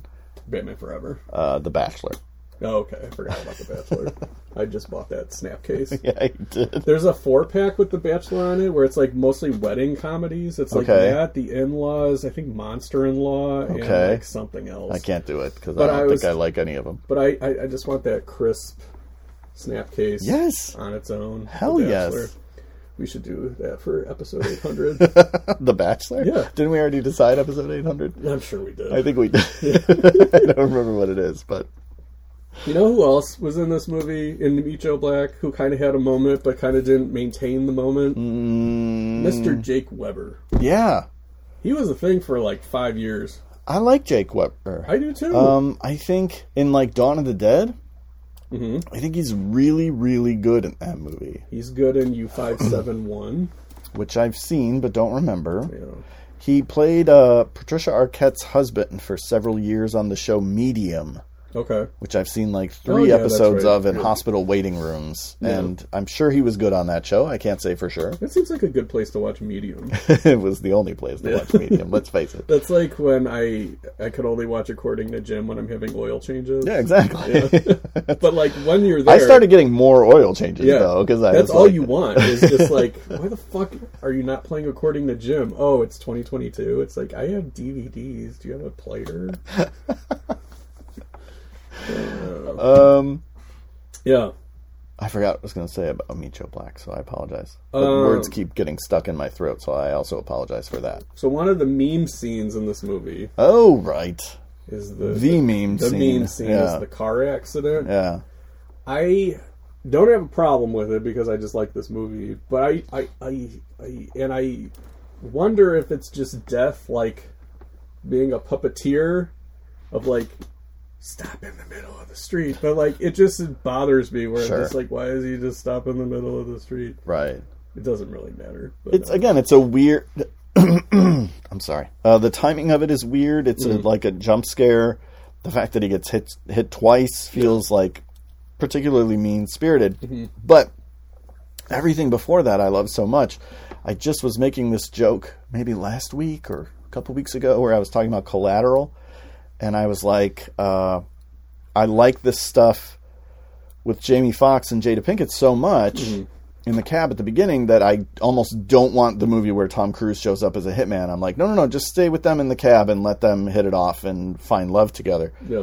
Um, And that's kind of Meet Joe Black for me, where it's like, oh, I like them so much in the coffee shop together. Yeah. I could watch a movie of just that. I don't need him to get hit by a car and be replaced by death. Yeah, I wish Roger Corman was the producer on this because he could have done like a ter- the Terror, but like it's just like the coffee shop movie. We've got Um, the set. But again, that's that's where this movie totally hooks me is in that coffee shop scene, and I was on board with it from then on. Yeah, um, And I do think, you know, I forget what the what the Siskel rule is: three great scenes and no bad ones. It's not a Siskel rule; it's like a yeah. I don't really John Ford or a. Howard Hawks rule, Yeah. but whatever. Um, but I do think this movie has at least three great scenes, and that coffee shop is one of them. I agree. I disagree on the John Fordism of it all because I think if a movie has three great scenes and it has even two bad scenes, it's still a good movie. No, I would agree with that. I don't think a movie has to have no bad scenes in order Yeah. to be good. No, I mean like it's it's a gift if you get three Yes, great scenes. absolutely. That's like more than enough to give a recommendation to that movie. Yeah, to, for just sure. to see those scenes. Yeah. that's why I always find it funny. Like when I'm watching like old Siskel and Ebert reviews, they're just like they're like. They're like, this is expertly made and a lot of fun, but like, what does it add up to? And I'm just like, that's enough, man. They were in a very different position because Yeah. movies were so different then. Yeah. And I think they could take things like Jennifer 8 for granted, as so many of us I- did. I, see what you're saying. yeah. yeah, yeah. And now we go back and we're like, Jesus, look at how competent and great this is yeah. compared to what we have now. Um, I think it was easy for them to overlook things like competence and skill because it's like it needs to be great in order to elevate itself to warrant a recommendation. And now we're just like, no, man, even like a fucking programmer is great. Totally. I like uh you were talking about the coffee shop scene. Another food scene in this movie that I like a lot, and it's not what you think. It's not peanut butter. It's not peanut butter. Okay. It's the cake scene. Oh yeah, I really like the cake scene. yes, Because not only well, it's just also a great Marcia Gay Harden scene, and Yes. she's very, very good in this movie, Yes. and I love her character because Yeah. it's just like the second best she's love. the second best loved daughter. yeah, and it's like even more kind of poignant because she knows this Yes. and like anthony hopkins not denying this at all Yeah. and it's just like but that doesn't mean that i don't love you right. and i like that you know he gives like he couldn't give two shits about the cakes he doesn't like cake he doesn't care what cake is at his party he's dying he doesn't care about Right, any of this right, stuff right. but he's just like I know this will mean something to her if I just eat one of the pieces of the cake. And like he does that, and that's something that I just like about this family a lot. Mm-hmm. Like whether it's you know the extended family or just like the immediate family, is that they're. And I think we've spent so, and I'm not to to say like you know we should treat the one percent much better. But, um, That's my takeaway from this movie. We've been- is that we've been rich people deserve our love and admiration. We've been sold a bill of goods that all rich people are terrible Sure. and they don't love each other and Right, stuff like right, that. right, and I like that everybody is just kind of like super earnest and sincere and like emotional Yeah. and like wear their emotions on their sleeves. That's one thing I like about this movie. It'll wear it'll wears it wears its emotions on its sleeve. So much so. Yeah. I mean, I think people might object to the Thomas Newman score. it's I good. fucking love it. and Emmanuel Lubezki's cinematography. Jesus. I love mean, that the movie ends in a fireworks display because it's just kind of like that was nice. it's like let's have a fire. It's like going to a Chicago dog game. It's just like that's the little cherry on top of the sundae. I.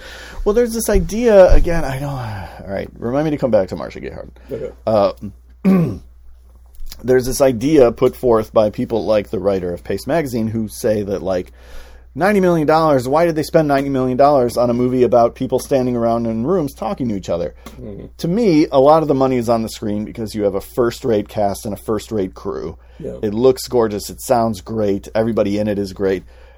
But there's this idea that like ninety million dollars should buy dinosaurs Yeah. like if a movie's budget is high it's because it needs a ton of special effects and it's like well no Yeah, just sometimes. I mean, now this would be shot in a Best Buy parking lot in Atlanta with green screen. but, like- Exactly. there would be no real location. But, it's like if you want to rent a manor, I mean, like, it's going to cost you money. Yeah. Um, and 90 million, I might be exaggerating. No, I think it's. I think Oh, no, it was is 90 million, yeah. I mean, like if you shoot, on, they're shooting in very fancy locations. Yeah. and it's just yeah, like you said, you if you want top talent, you pay top talent. Right. It's like a Universal Studio movie. Come on. if the movie is missing anything for me, it's that the sort of resolution. There's a light blinking in the corner there that I assume is death coming for us. Um, Oh, okay. if the movie's missing anything, it's that the the sort of resolution of Anthony Hopkins and Marcia Gay Harden happens not off screen, but kind of in the distance. They're kind of talking to each other. We don't we're not privy to exactly what their conversation is. Hmm. And I do wish there was a scene where he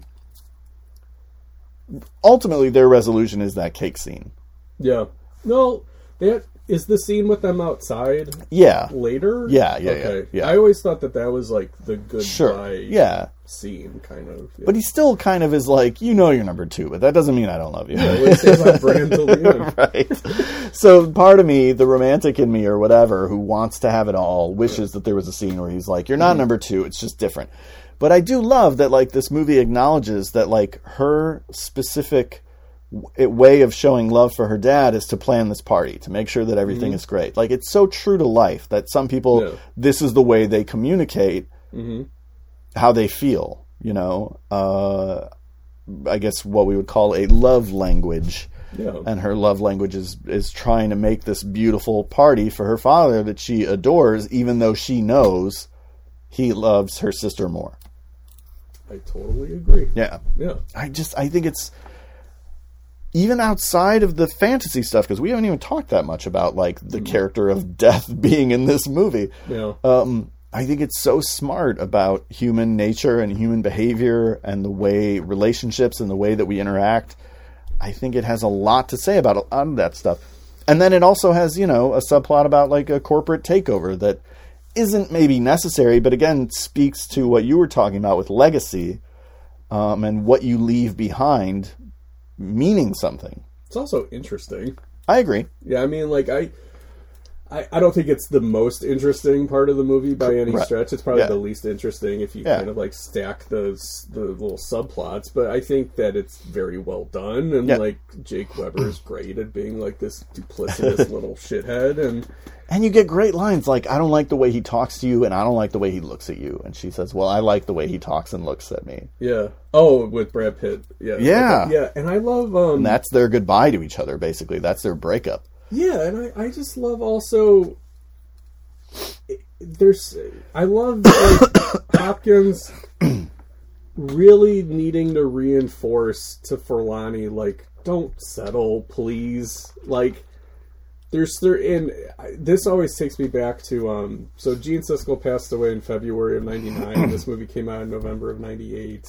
Probably knew that he was he was not going to make it um, at that point. Um, he when he reviewed this movie, he was he he was obviously like super moved by it, and one of the things that he was saying with there in there, and I'm paraphrasing, I don't know if I'm getting the wording right, is basically just to like love vigorously, like, Yeah. and that's the thing, like whatever it is that you choose to love, it's like just put all of yourself into it. And that's something that I just like really, it makes me sad, you know, obviously for a lot of reasons, but like the fact that that resonated so much.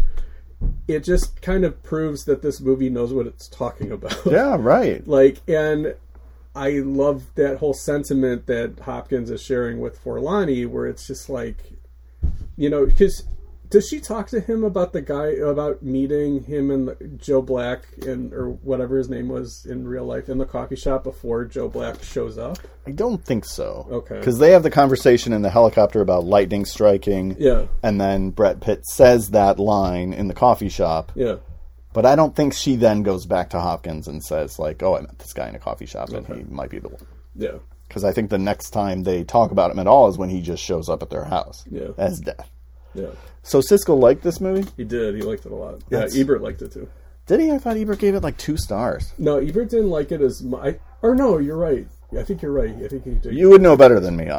I honestly. can't remember. I thought Okay. It was, I can't remember. If it was like a two star or a three star. Okay, it might have been three. I'm looking it up. Yeah. Meet Joe Black. Roger Ebert gives three stars. I take it back. There we Okay, go. very good. Yeah. Um. so. Hmm. I'm looking through the oh, weird bits of trivia. Yeah, of course. Uh, so there's a two-hour Alan Smithee cut. Did you read this? For airplanes for or something? airplanes Yeah. and TV stuff, Yeah. and for TV networks, and that was just cutting out all of the business subplot, which is a mistake. Yep.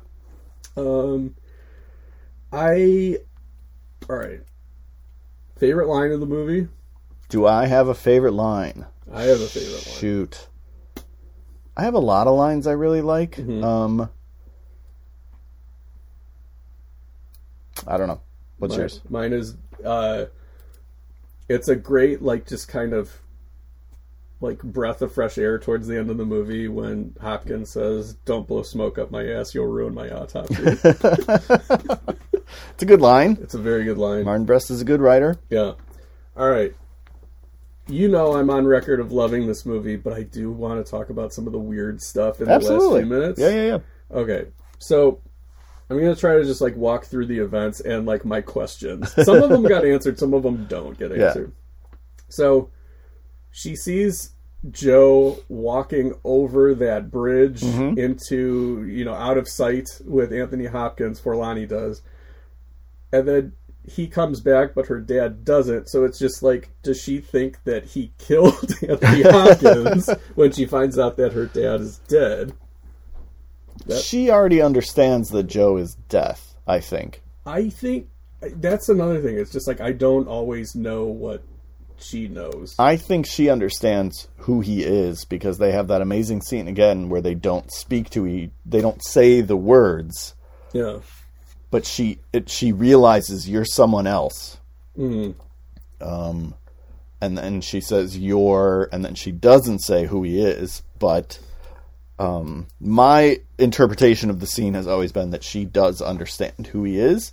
She knows that he he's come to take her dad. She knows that her dad is dying. She knows that this is goodbye. Like At what point does she know that? You think? Like at the party? She Yeah. puts it together. yes, Okay. yeah, absolutely. Um, and then now, okay, coffee shop Joe Black is back. Comes back. Comes back. Yeah. Weird that their first date will probably be her father's funeral.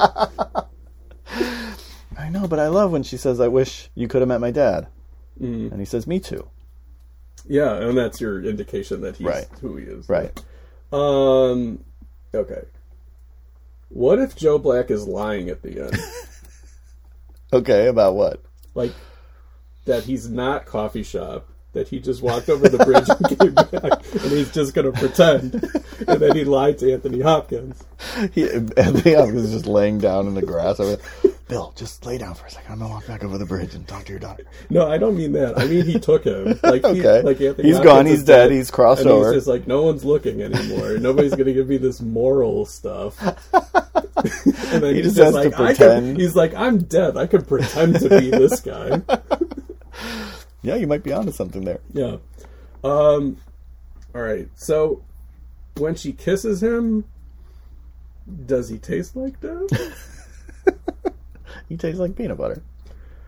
when they're having sex, Oh boy. she were to get pregnant. Right. What is that, baby? That's a half death baby. Baby? Does death jizz? I assume so because that's a really interesting sex scene because so much of it is focused on his experience and his uh, body. Yeah, Yeah. uh, but most sex scenes throughout history have been focused on the female's body and the female experience of sex because that's hotter, you know, or whatever. Mm-hmm. Yeah. But this one's really focused on Brad Pitt. Yeah. It'd be funny if he made like weird faces. He should have. Yeah. Weird death faces. Yeah. Yeah. He just gets like real. He's like he looks like Brad Pitt, but then at the last second he looks like Brian Benben. like right when he's about to finish, he's just like, Stowe comes running. and she's just like, "What is that face he made?" um.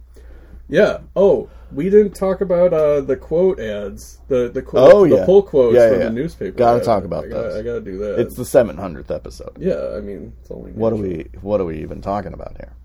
Is Meet Joe Black streaming currently? I'm to look it up. It's on Starz. Okay. So we're, For anybody who's listened this far, yeah. uh, you can watch it on Starz if you're somebody who has Starz. Mm-hmm. I do not, but I have this movie on Blu-ray because I'm fancy. Oh, it's on Hulu apparently. Oh, is it? Okay. I have it on DVD. Nice. I watched uh, the 1999 DVD, yes, and it has like the. boop, the lighter that The kicks it off. yeah. Yeah. yeah, from out of sight. um. Anyways, I know exactly when, what you're talking about. know it was Showtime. Um. Okay. Tell me if you agree or do not agree with these. Okay, Okay. Two thumbs up. agree. Yes, they do make them like they used to. Better, maybe. Meet Joe Black is rich, compelling, and utterly extraordinary, and an utterly extraordinary romance, beautifully written, directed, and acted. Agree. Brad Pitt lights up the screen. Anthony Hopkins has got to be one of the best actors ever. This movie will leave you with a lump in your throat. Uh, I quote Morgan Freeman quoting Ernest Hemingway when I say I agree with the second part. I don't know if Brad Pitt lights up the screen. It's problematic. I like his performance, but you can feel his youth and inexperience in it. I think. I think he lights up the screen, but that's just because Emmanuel Lubezki brought the lights on set. His blonde highlights are a little much for me. Yeah, it's not a great haircut. I would, I mean, I would trade it for my bald head. but- All right, uh, a rare blend of emotion and intelligence. Yeah. I was uh, surprised how it touched me. well, that's weird, but yeah, I agree with that. That was Roger Ebert. Because I definitely had that experience. I, you know, it's one of these movies, and I have five or ten of these where I went in with low to no expectations and came away just like loving that movie and feeling like I had this unique bond with the movie that uh, the best when that happens. it really is. I, I, it hasn't happened in a long time for me. I'm trying to think of the last time that happened to me. Because even some of the stuff I've liked recently, like where it was like my number one or number two Yeah. movie of the year, it's not like I had that Right. huge connection. No, with me either. Yeah. Um. All right. This film is sensational. You'll love it. A moving, emotion-filled experience. It is filled with emotions. A splendid, otherworldly romance, impressively mounted and directed by Martin Brest. There is no finer actor than Anthony. Than Hopkins. Jake Weber. Than Jake Um, yeah, I agree with most of that. A beautiful love story with a great cast. Brad Pitt is outstanding. Agree with most of it. Joe Black is what great movies are all about. The That- movie yeah. is incredible. Anthony Hopkins is magnificent. He is beyond spellbinding. The cast is perfect. I didn't want it to end. Yeah, So you are Larry King. I'm. Of course, I'm Larry King. Okay, this I is didn't want it to end. This is hype. This this part of the movie game is hyper specific to the Chicagoland listeners. Okay. All right. Did this movie or did this movie not play Chestnut Station? It did not. Correct. did this movie or did this movie not uh, play at? Or actually, let me rephrase it. Do you think this movie played at Woodfield, Rolling Meadows, or One Schaumburg Place? Shit. Uh, I'll say Rolling Meadows. You are correct. Nice. Right. God damn. Okay, so that's it for those, and then I do have better or worse. Oh my gosh, it's gonna be better, but it's okay. I don't know. Well, yeah, you said your favorite movie. I do love Right. it so Back- much. I, I this is a long list, and I don't agree with some of these choices, but I had to write them down. Okay, I like All it. right, better or worse than these 1998 romantic movies? This is from Google. Okay, Okay, The Object of My Affection, better. Buffalo 66. It's different. it's. I'd rather watch this, but Buffalo '66 rules. I should watch that. Uh, Can't hardly wait. Better. Are you sure? Ever After. Better. I heard she broke a strike to. Ever After was the first movie that Erica and I ever saw alone together. I thought it was something about Mary. No. We saw that together, but we Okay. were not alone. Got Ever it. After, we were by ourselves. We were always with groups of friends in the summer of 98, but Ever After, for whatever reason, we went to alone. Got it. Yeah. First movie I ever saw alone with no one else. Yeah. Was Crouching Tiger, Hidden Dragon. Mine was Bird on a Wire.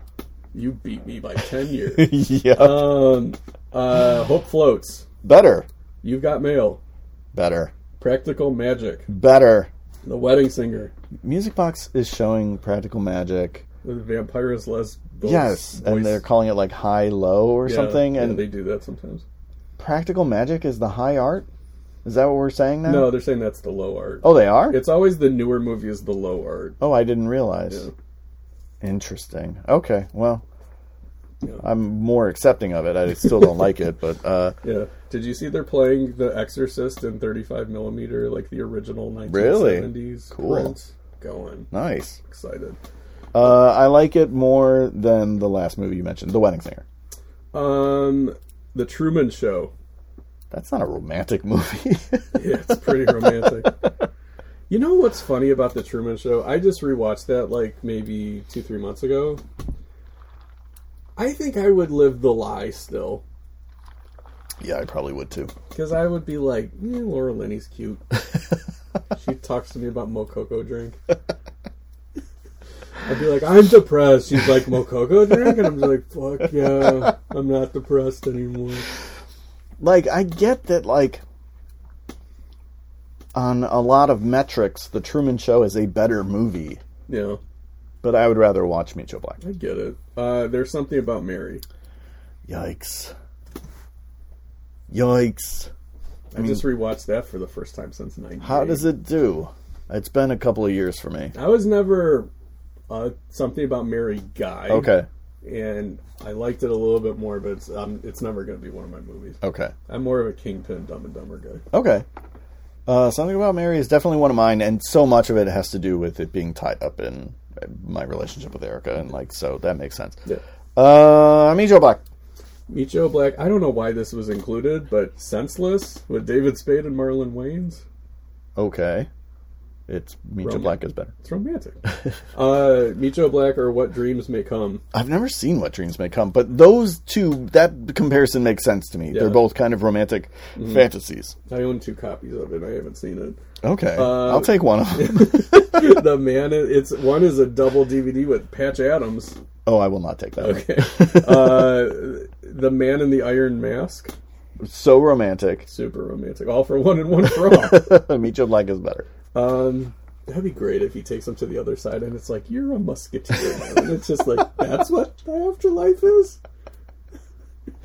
One brother's bad, but he looks like another one that's good. I watched that movie like twice in a row after getting my appendix out because I had like Did you get your mo- appendix out in a movie theater? No, that would make more sense. It was late August of 1998, Mm-hmm. and my mom rented me like two videos. It was like Jackie Brown and The Man in the Iron Mask, and that was all I had. And I was staying at my mom's house to recover, Mm. so I just watched Jackie Brown and The Man in the Iron Mask over and over again. That's cool. Is it? I DVR'd uh, Man in the Iron Mask off of MGM Plus, a drive-in. I haven't seen it since then, so it's been it 25 years. yeah. Uh, the Parent Trap remake, Never saw it. Dance with Me, Vanessa Williams. Never saw it. Uh, Out of Sight. Oof. Ouch. Yeah. Out of sight might be better. Rushmore. Rushmore rules. Rushmore's super good. Mm-hmm. Not a romantic movie. Mm, in a way. Uh, sure. Uh, probably Rushmore. Velvet Goldmine. Oh God, damn it! Velvet Goldmine probably better. All right, I'll give you an easy one because Thank I just you. gave you three difficult ones. Yeah, you did. Uh, Jada Pinkett is Woo. Never saw Woo. I'm gonna take a stab that Joe Black is better. I would see it, but every screening was sold out. every single one. Um, Run Lola Run. I like that movie. I like Joe Black better. Pleasantville. Pleasantville rules. I've never seen it. Oh my gosh, it's so good. Right. Uh, Pleasantville might be better. Uh, the Last Days of Disco. Last Days of Disco, so good, I need to see it. so good. The Chloe Mask. Sevigny in that movie, holy shit. Yeah. The Mask of Zorro. Uh, oh, this is gonna alienate one of our listeners, but uh, I'll say that uh, Joe Black is better. How Stella Got Her Groove Back. Never saw it. Dangerous Beauty.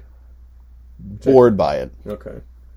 Deep Impact. I hope Erica didn't hear me say that. Um, I still haven't seen Deep Impact. so romantic. uh, Téa Leoni and her dad on a beach, and they get washed away by a tidal wave.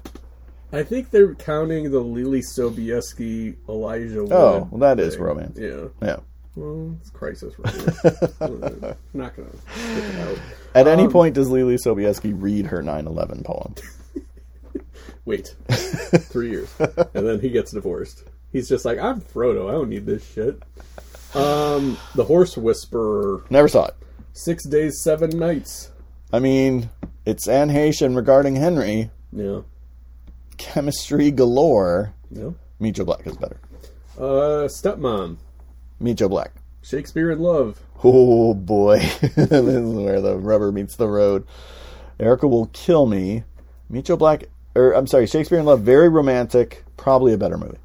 Never seen it, but I rented it, and my rental's almost up, and I still haven't watched it. It, I haven't, I've maybe seen it twice in my life. Uh, once was with Erica in '98, very formative again movie for us. Uh, probably once since then, and I remember at the time thinking it seemed like homework, and then being surprised at how little it actually felt like homework. Yeah. For what it's worth. Okay, I'm adding one to the list that's not on here. Oh, I love it. get to that one last, Okay, though, yeah. because I have a fan theory Okay. um, or fan fiction. that I wanna do this. okay, uh, why do fools fall in love? Did I ever see that? No. Uh, City of Angels. Oh, shit. You probably like me, Joe Black. I do, but I, I recently like uh, there was like a Instagram reel or I don't know, fucking something. It was Alanis Morissette on the Kelly Clarkson show singing "Uninvited," and I was like, "Fuck, I need to watch City of Angels again because that Uninvited is song so is, good. something else, Yeah. man." Uh, Great Expectations. Uh, Meet Joe Black. High Art. Meet Joe Black. Sliding Doors. Meet Joe Black. Okay, and the last one, I think this would be a good double feature with Meet Joe Black, A Perfect Murder.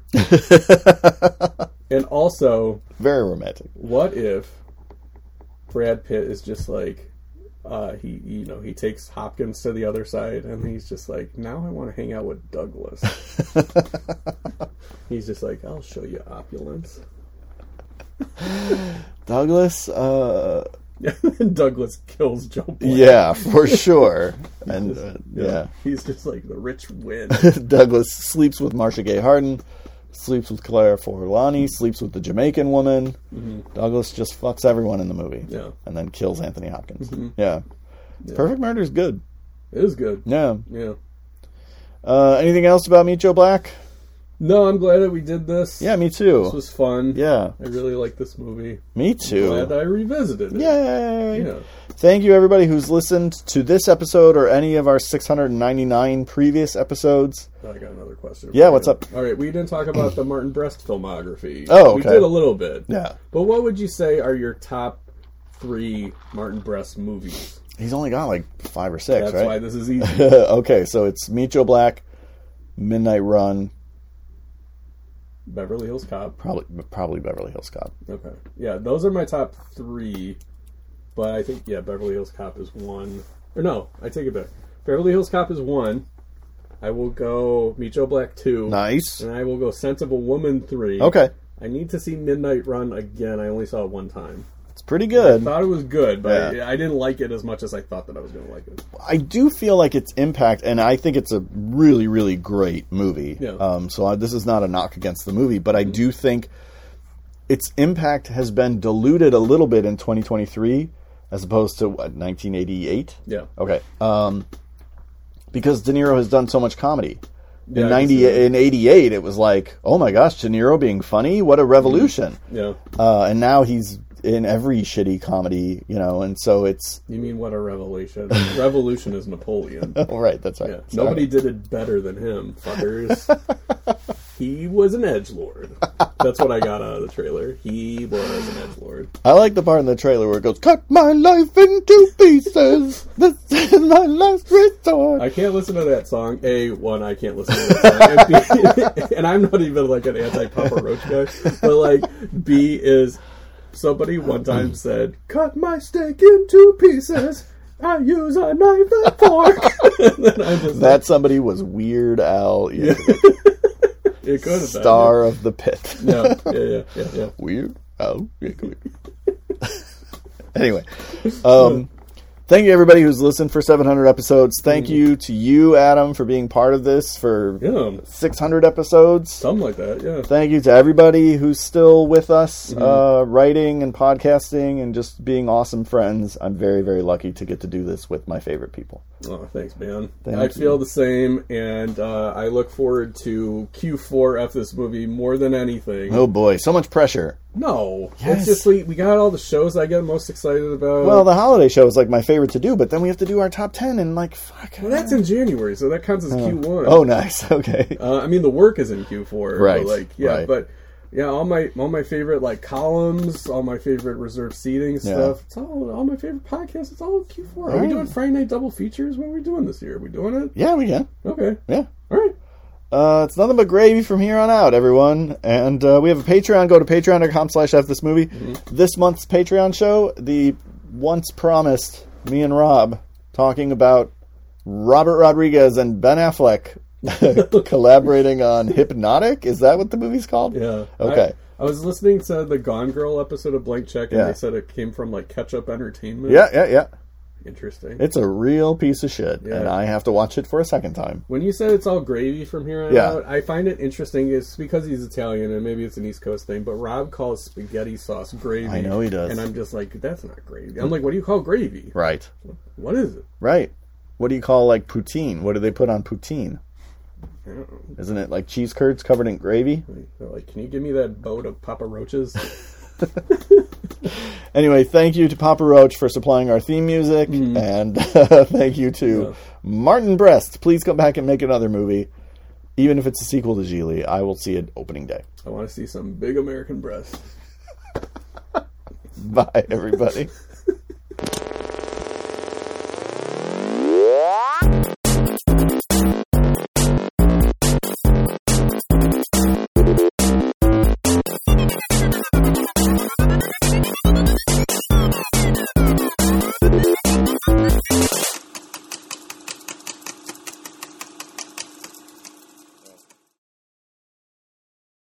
Thanks for listening to FS Movie.